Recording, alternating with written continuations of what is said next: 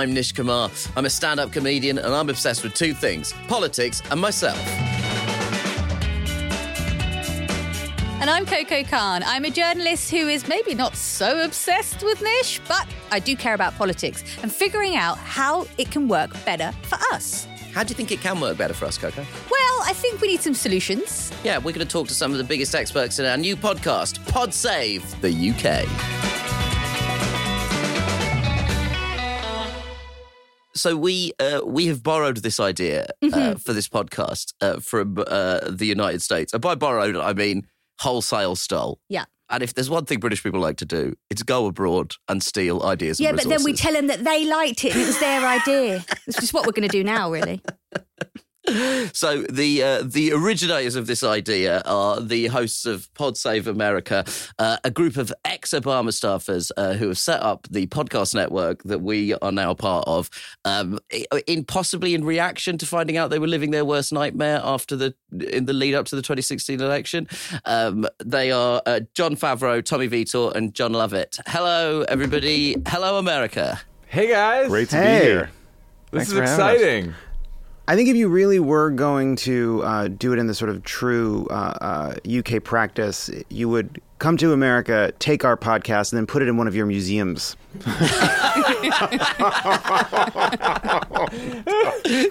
Wow. You jo- you joke about that. Have you seen Marc Maron recently? No, that's because we put him behind glass in the British Museum. Nice. It's just frozen there. Yeah, exactly. We're, we're coming for Rogan. Actually, you can keep Rogan. Yeah, yeah, yeah. We're fine with you keeping Rogan. Yeah. The, the supplement bill would be too high for you guys. Put him in the Ashmolean with the last dodo. Gosh, wow, we're getting some references in I here. didn't I'm even feeling know very that. Yeah, threatened. no idea. Where'd you get that from? That's right. That's Whoa. right. Hey, that's right, Oh, my everybody. goodness. Buckle up. I know three things. Just like on the podcast we do. exactly. Okay, all right. Well, gentlemen, gentlemen, um, let's let's let's cast our minds back.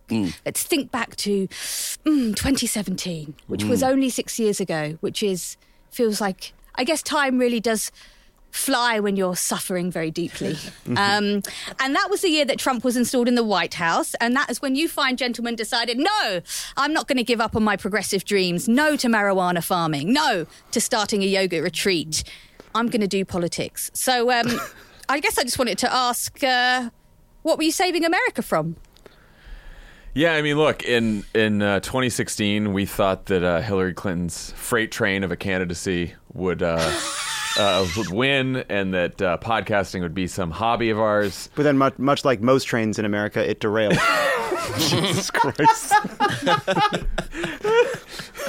And so- I think it is genuinely impressive that Lovett has started with this energy, given that it is I like it breakfast time in I like America. it a lot. and we are still dealing with the toxic fumes. Uh, You've, you guys have come out spicy, and I respect it. Uh, yeah, so th- when, when Trump won, the three of us decided um, there wasn't a real counterweight to the Murdoch empire and other right wing propaganda outlets. So um, we decided to start Crooked Media and uh, and Pod Save America, which is the podcast. But you must have had an idea in your brain. I mean, I know it's very.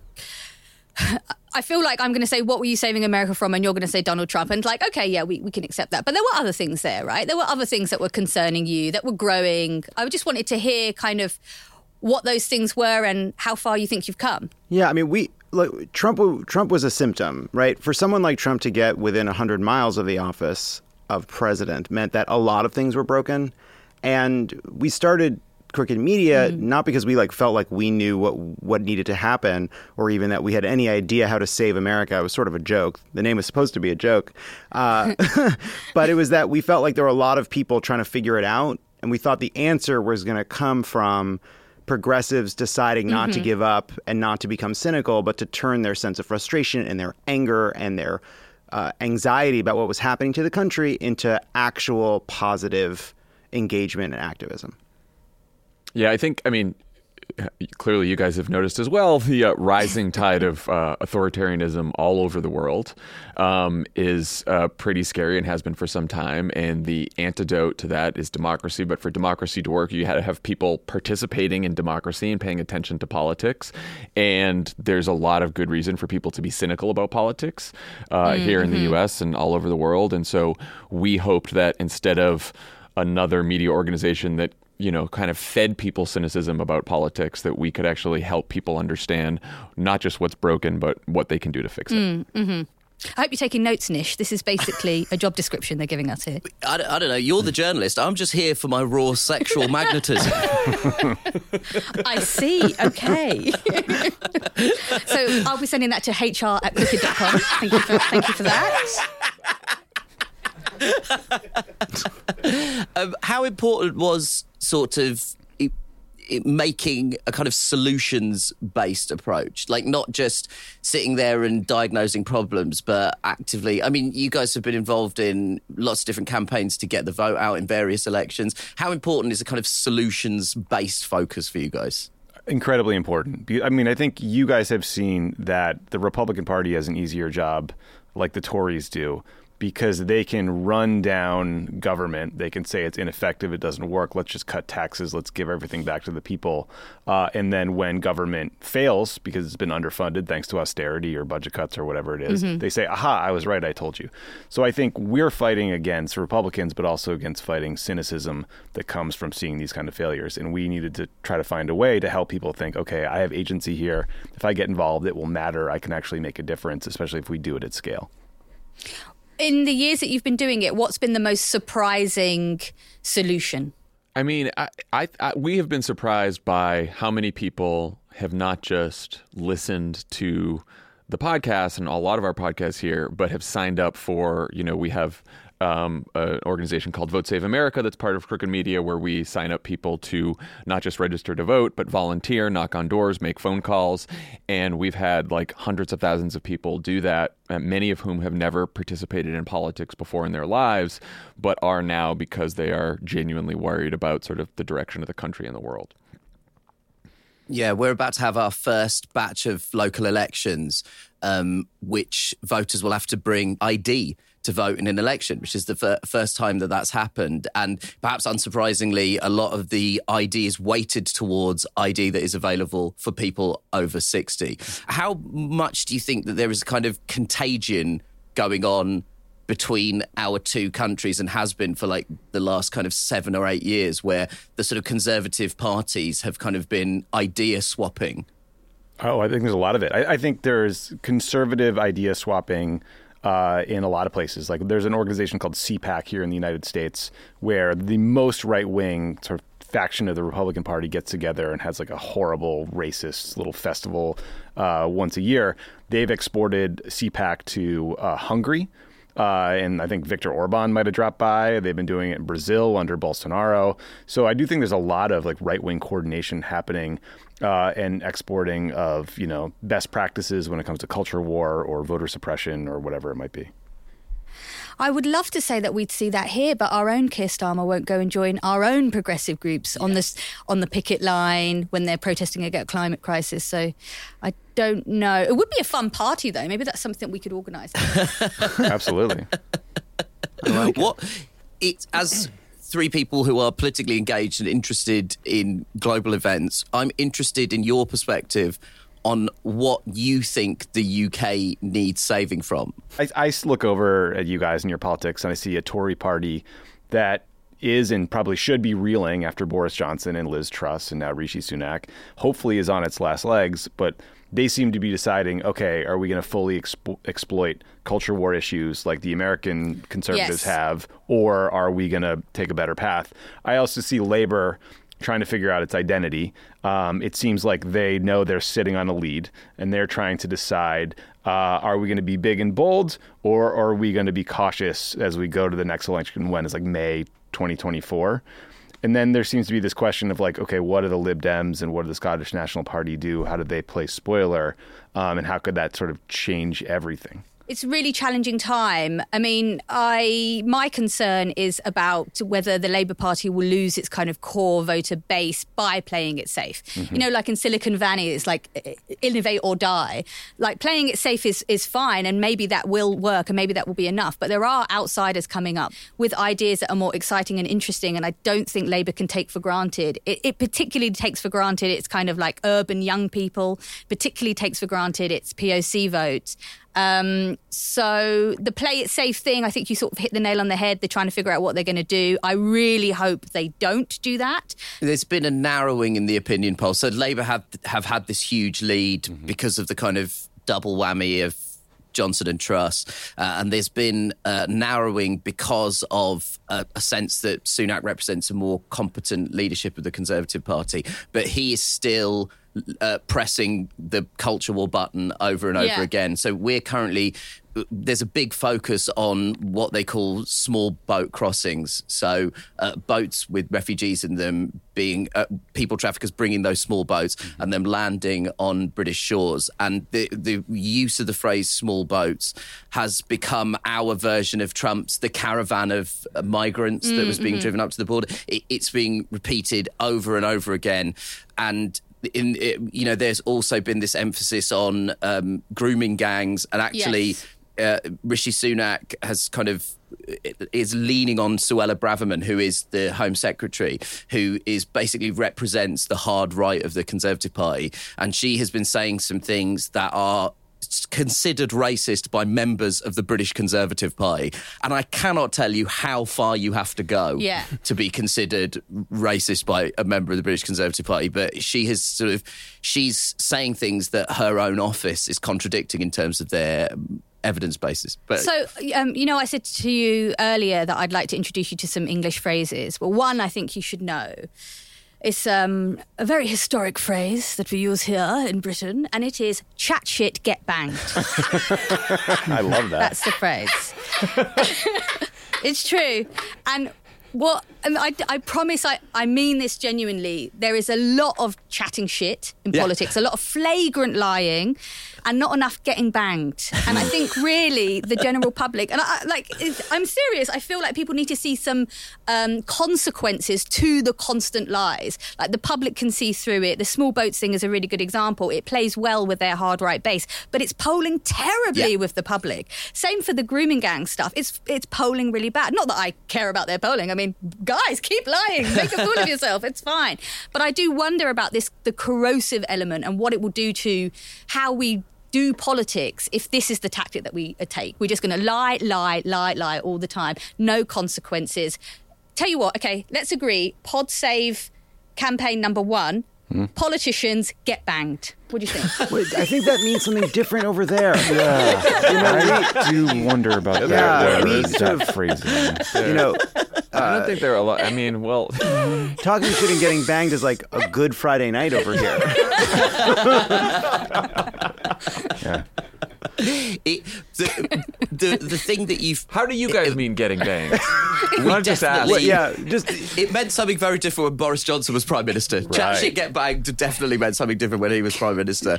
but um, I think what Coco is saying is there needs to be more public consequences Got. Uh, for the lies that have been yeah, told. okay, so get get get banged. So Get, get banged literally means get beaten up. get beaten up. oh, beaten Right. up, And beaten there's- up, yeah, yeah, beaten yeah. And there's- there's a- up. I there's see. a- well, that can be part of it over here too, depending on what you're interested in. But uh, the, I think I think we found an episode title. Yeah, everyone but- collectively. We say poke him in the eye, then fuck him. and that means something very different. That's true. Uh, I- I, I mean, mean, uh, it's interesting that what you're saying though, because I think we we went through. We have a we have a similar dynamic. We've had you know they go on about the caravans and uh, there's meth in the skittles and there's all these news cycles over here of conservatives trying to drum up drum up fear and get their base all riled up and actually the the press falls for it. There's a lot of like in you know Democrats worrying about how effective it's going to be, but we've had a couple elections where the kind of caravan right wing fear mongering on immigration hasn't really worked for them when it actually came to to the vote.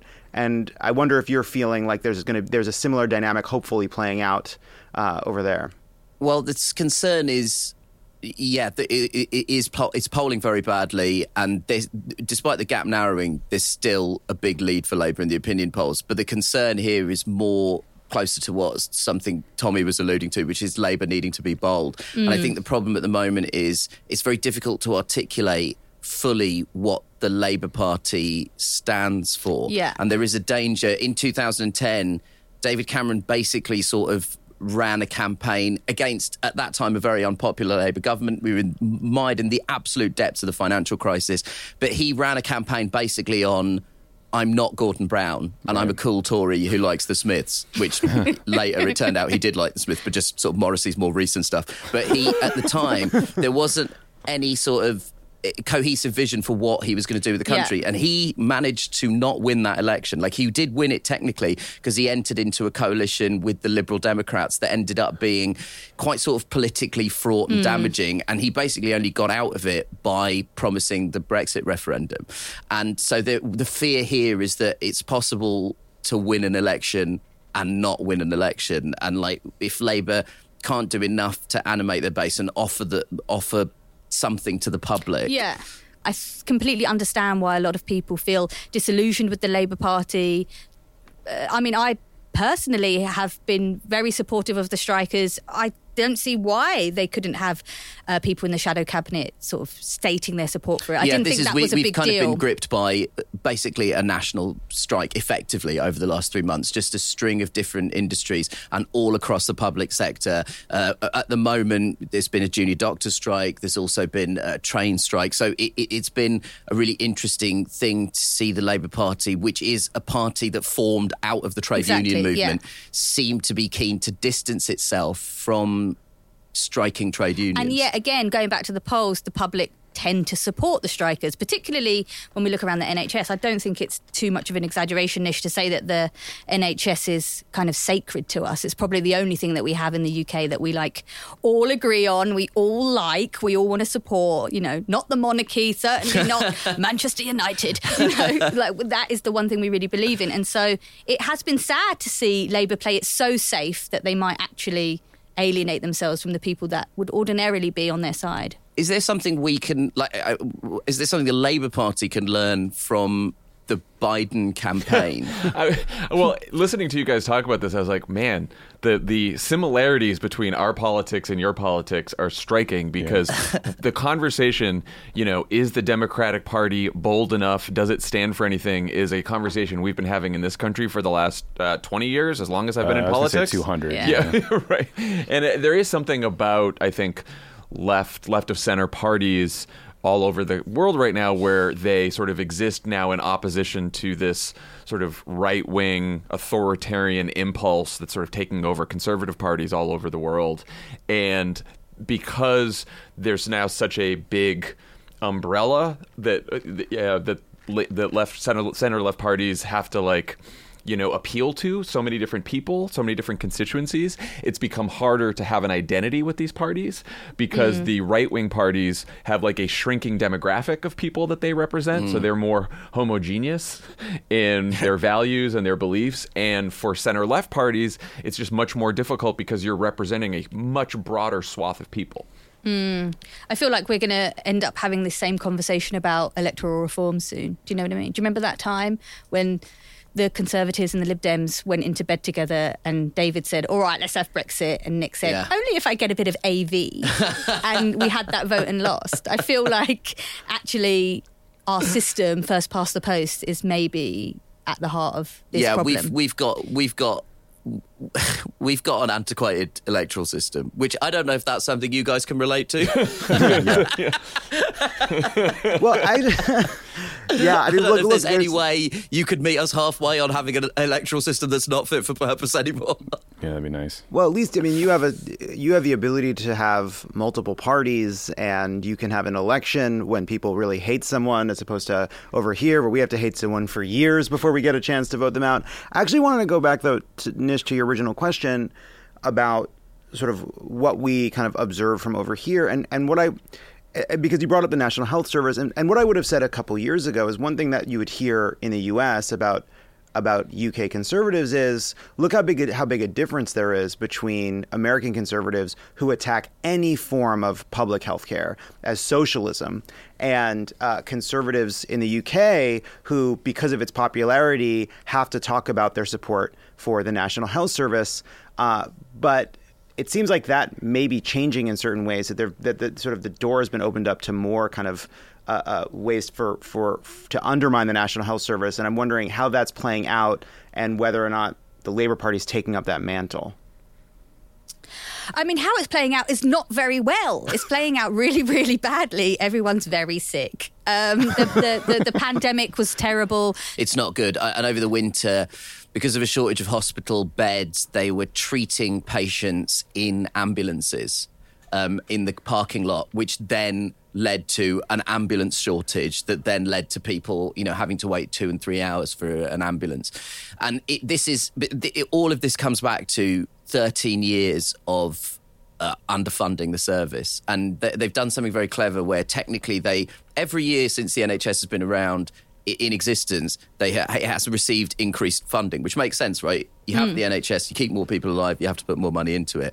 But the Conservative Party uh, did something very clever where they reduced the percentage increase, but still technically made it an increase. So they've been able to technically say we are putting more money into the health service, but in real terms, it amounts to a real terms cut in the funding for the service. So, mm. th- and there is all sorts of talk now about the only way to save the NHS is with the involvement of more private companies. Rishi Sunak said that in an interview that Yeah. the potential future to help the NHS will be more involvement from the private sector.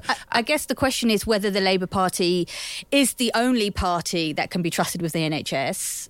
When you ask people on the street, what are you worried about? NHS is number one. Number two is cost of living crisis. I'm sure you've heard everything's in England is very expensive. um, we have the highest energy costs in the world, I think it might be. Um, if you look at the kind of are poorest, you're actually better off being poor in Slovenia than in the UK because the standard of living is so bad, and you've got the squeezed middle class as well. So those are the things that people really, really care about. Brexit, everyone's forgotten about, or maybe we're all just traumatized and we don't want to talk about it anymore.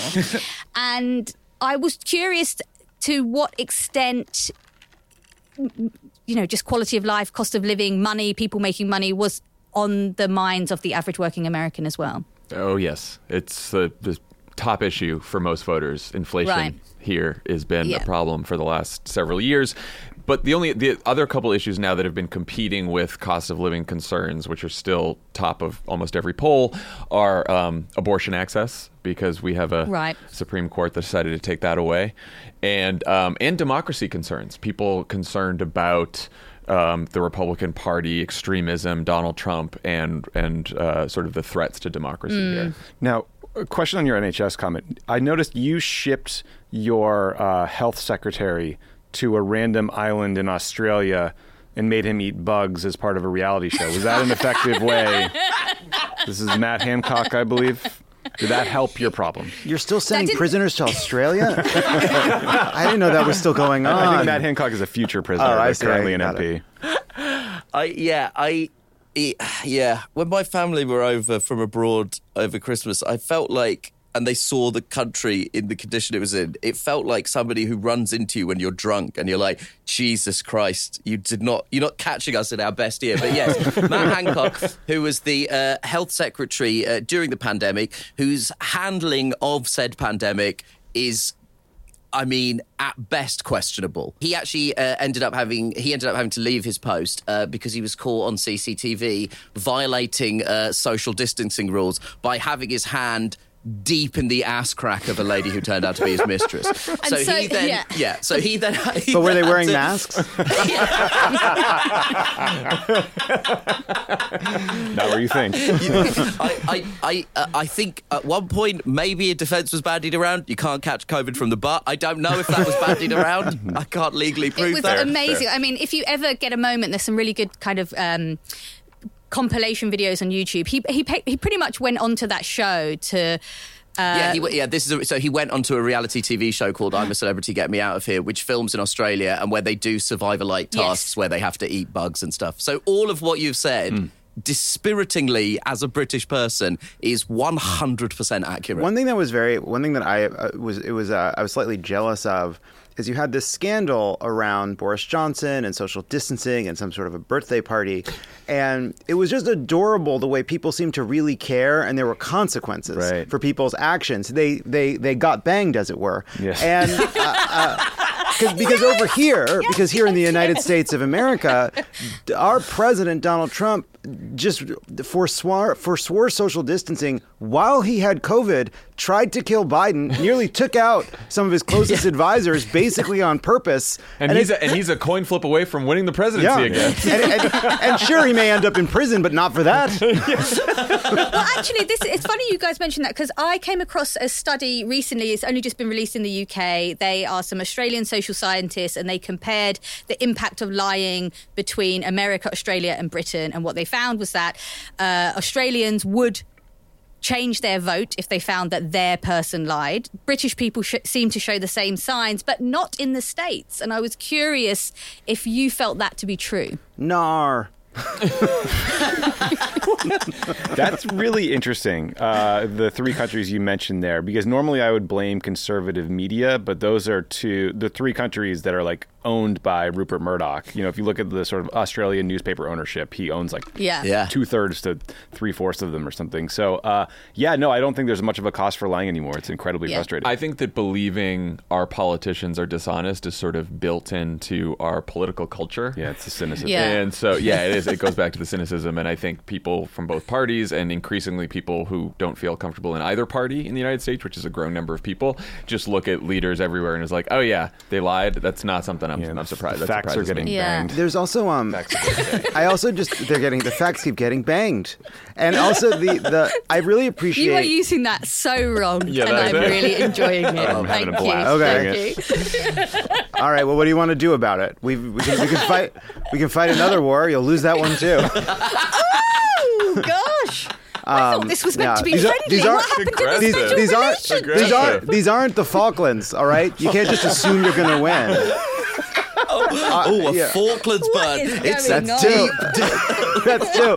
That's my deep second one. the way, but but what I was going to say is, uh, your there's a culture. It seems like there's a culture where where people are expected to and actually take part in really hard questioning. You have question time. You have people bickering and ask, asking each other questions on the floor of the parliament, and we just don't have that. A lot of our a lot of our especially conservative politicians they go weeks, months, even years without facing a hard question. Like nobody, and if you ask Ron DeSantis a tough question, he physically shuts down. Yeah. Yeah.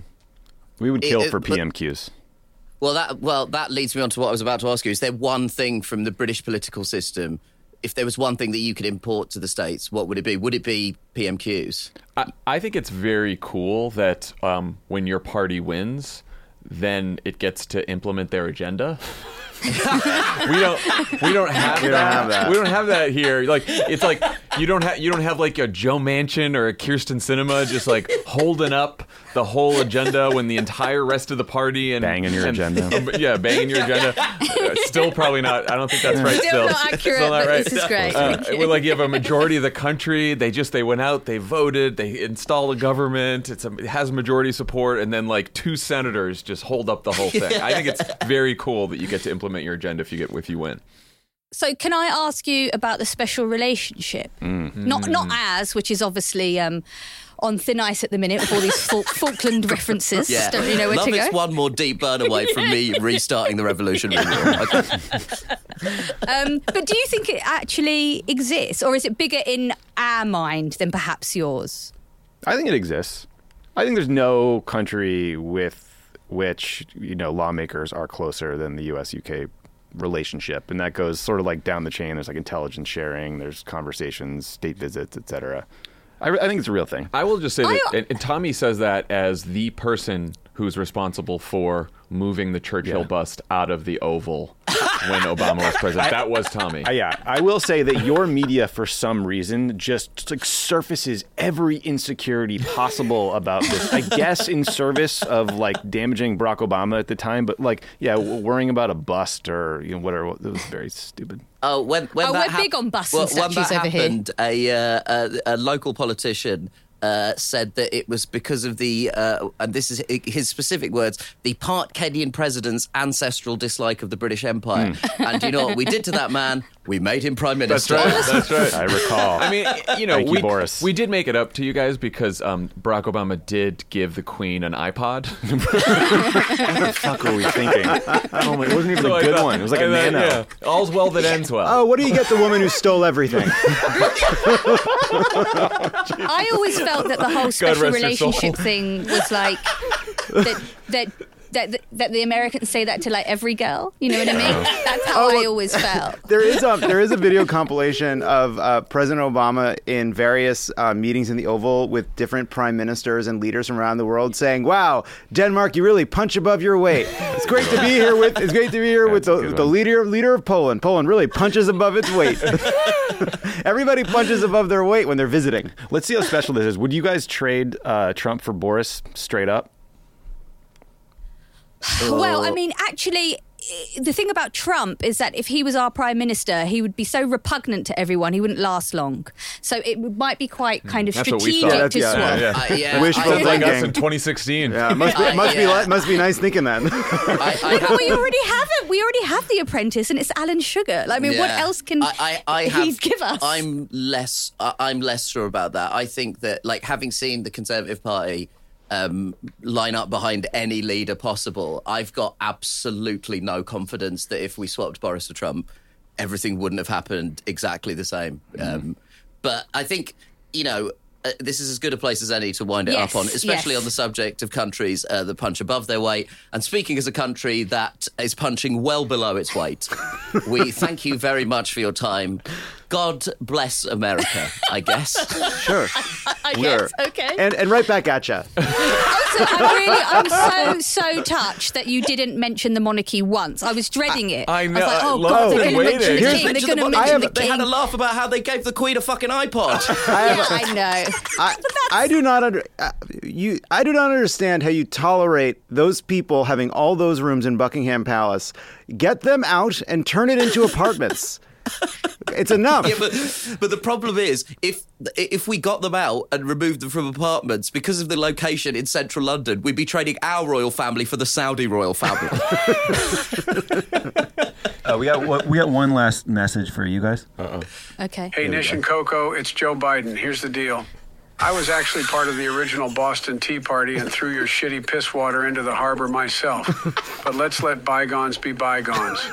I just wanted to wish you the best of luck and apologize for Lovett making fun of your racist museums. Who did you get to do that? Who Took a lot that? of work to get that from Joe because he was in Dublin. Yeah, But he did a voice memo. He did a voice That is memo. that is uh, that's I A- really hope they auditioned people for that. That's, uh, what I want. That's AI. I- that's AI Joe Biden. that's AI. Joe Biden. okay.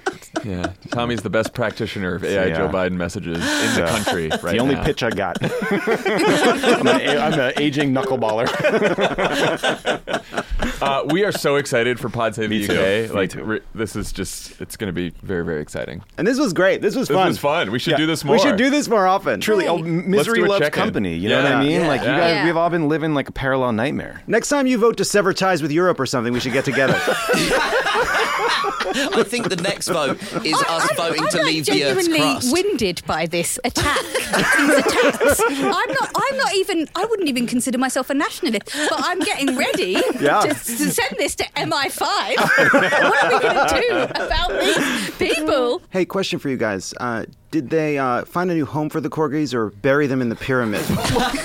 like she's the, corgis- pharaoh. No, the corgis go in with her. You know Did you not know that? she is recently deceased, Jon. Okay. You know that, right? Yeah, and may, speak may her memory the be a blessing. Didn't Whatever. Prince, Prince Andrew got the corgis. oh, really? Yikes.